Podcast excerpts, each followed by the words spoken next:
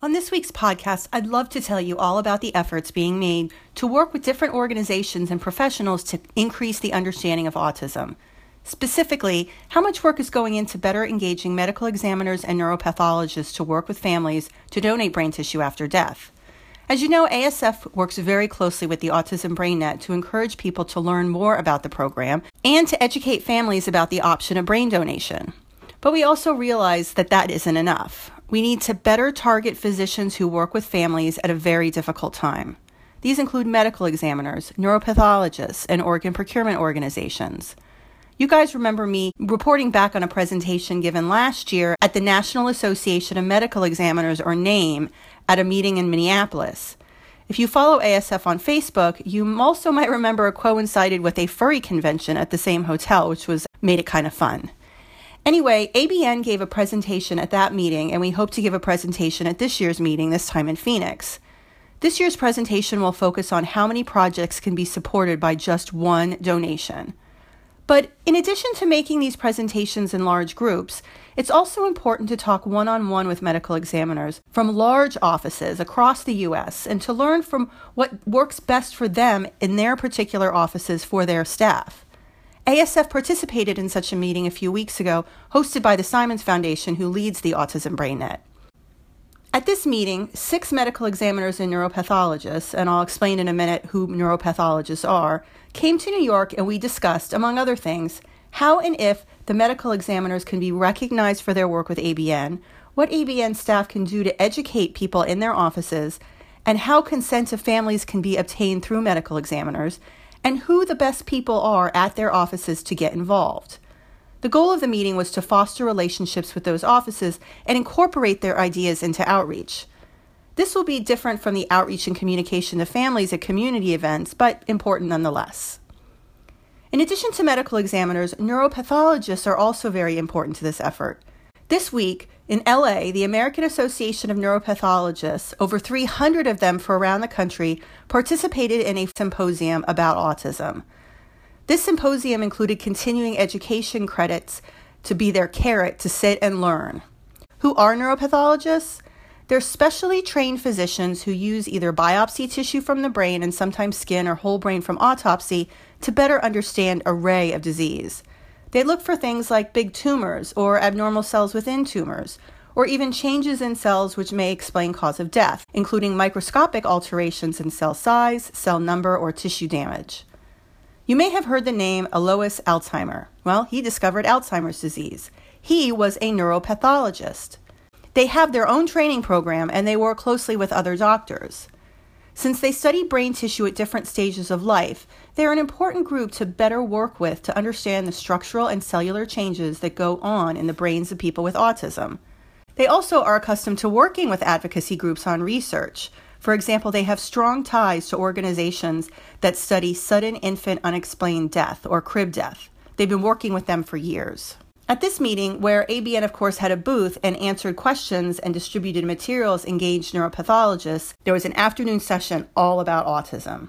First, tissue researcher for Manny Casanova from the University of South Carolina explained to the audience how to recognize the features of autism both clinically and pathologically. While again, neuropathologists cannot diagnose autism solely by looking at brain tissue, they may come across an individual with ASD and notice some of the hallmark pathological features. These include shapes and patterns of cells in the brain. Sometimes cells don't always go to their correct places during development, which cause what's called heterotopias. The wrong cells go to the wrong places, and they're in a state of arrested development. And when I say arrested development, I don't mean the hilarious TV show coming back for their first season. I'm talking about the fact that some cells don't develop normally and don't become full adult cells. Specifically, cells get stuck in the white matter and don't end up in the gray matter of the front part of the brain, where neuronal cell bodies are supposed to be. And if they get to the cortex, the regular organization of the cells, which form columns in a person without autism, are all smushed together in those with autism.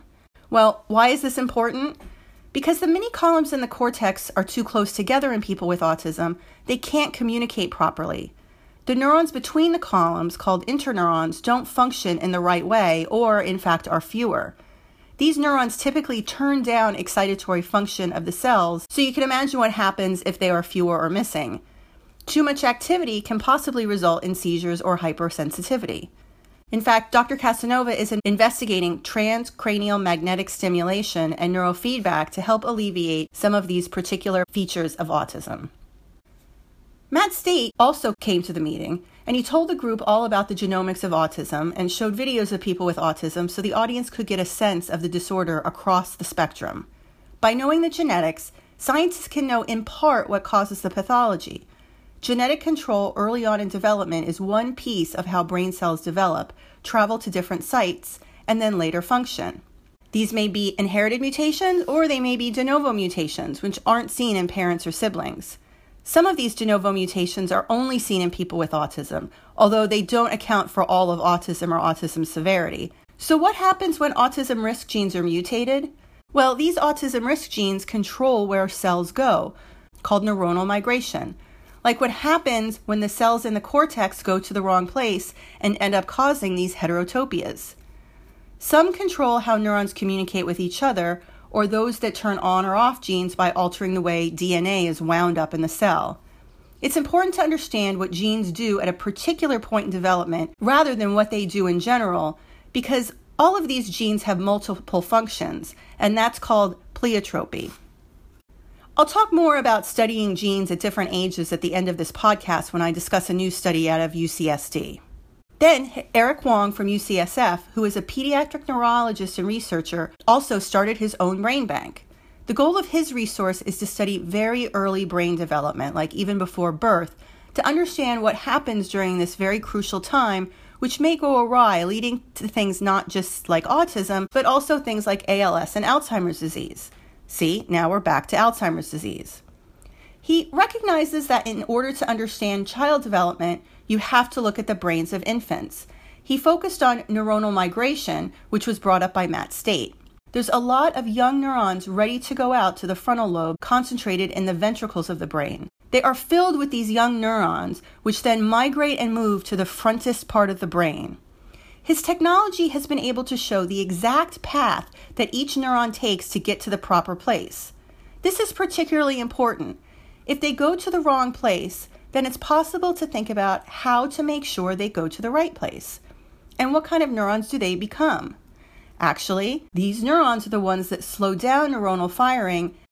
Going back to Manny Casanova's presentation, he showed that people with autism have much fewer of these neurons or interneurons that turn cells off or slow down the activity of other neurons to keep everything in check. As it turns out, most of these neur- neurons that emerge from three to five months of age and go to the front part of the brain are these same neurons that are lacking in the brains of people with autism. Genes that control neuronal migration, that are also autism risk genes, seem to contribute to the neuropathology seen in ASD.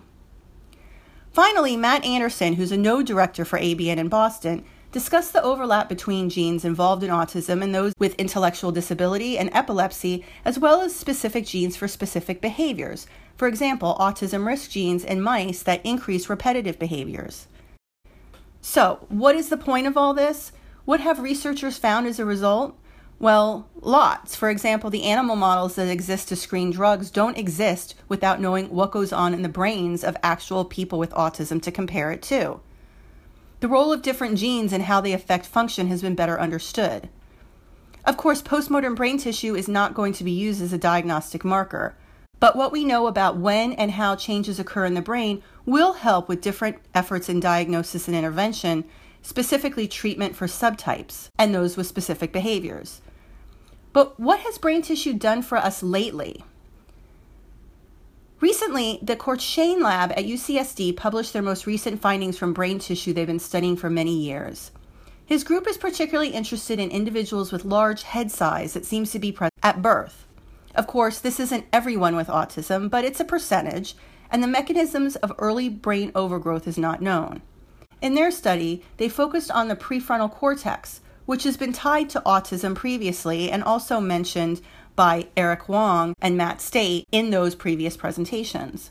In their study, they focused on the prefrontal cortex, which has been tied to autism previously and does show the most profound amount of early brain overgrowth. It was also mentioned as a crucial area by all of the presenters at the neuropathology meeting. By studying genetic expression in this tissue in young people and older people with autism, they found genes disrupted that were common to both ages and some that were more profoundly affected in younger ages and some more affected in older individuals. In the autism brain, there was dysregulation in gene pathways that were responsible for how many cells are present in the brain, how they connect each other, how they develop into neurons or other types of brain cells. In adults, there were different genetic changes. There was dysregulation, meaning some genes were turned up and some genes were turned down, relating to cell signaling and repair of damaged cells and generation of new cells. This suggests, as the author says explicitly, a shift in the different processes that control brain development versus ongoing maintenance of brain connections in adulthood. But their findings weren't all about divergent mechanisms of genetic control. There were some commonalities across ages. For example, some genes controlled cell cycles, how cell moves into different phases of development, how they divide from each other, and how they develop into their own cells. In addition, there were mutations in immune system genes and growth factors and genes in what's known as the WNT pathway. Their results add to an existing pile of evidence that genetic dysregulation in the developing brain leads to abnormal regional patterning, excessive prefrontal neurons, cortical overgrowth, and neural dysfunction in autism. These findings also converge with more structural studies that demonstrate that the differences in the brain of people with autism versus those without autism do not stay the same across time. They change. This calls attention to the changing needs of people with autism and provides neurobiological evidence for changes in symptoms, severity, and appearance of new features as people get older. Thank you for listening this week, and I'll talk to you next week.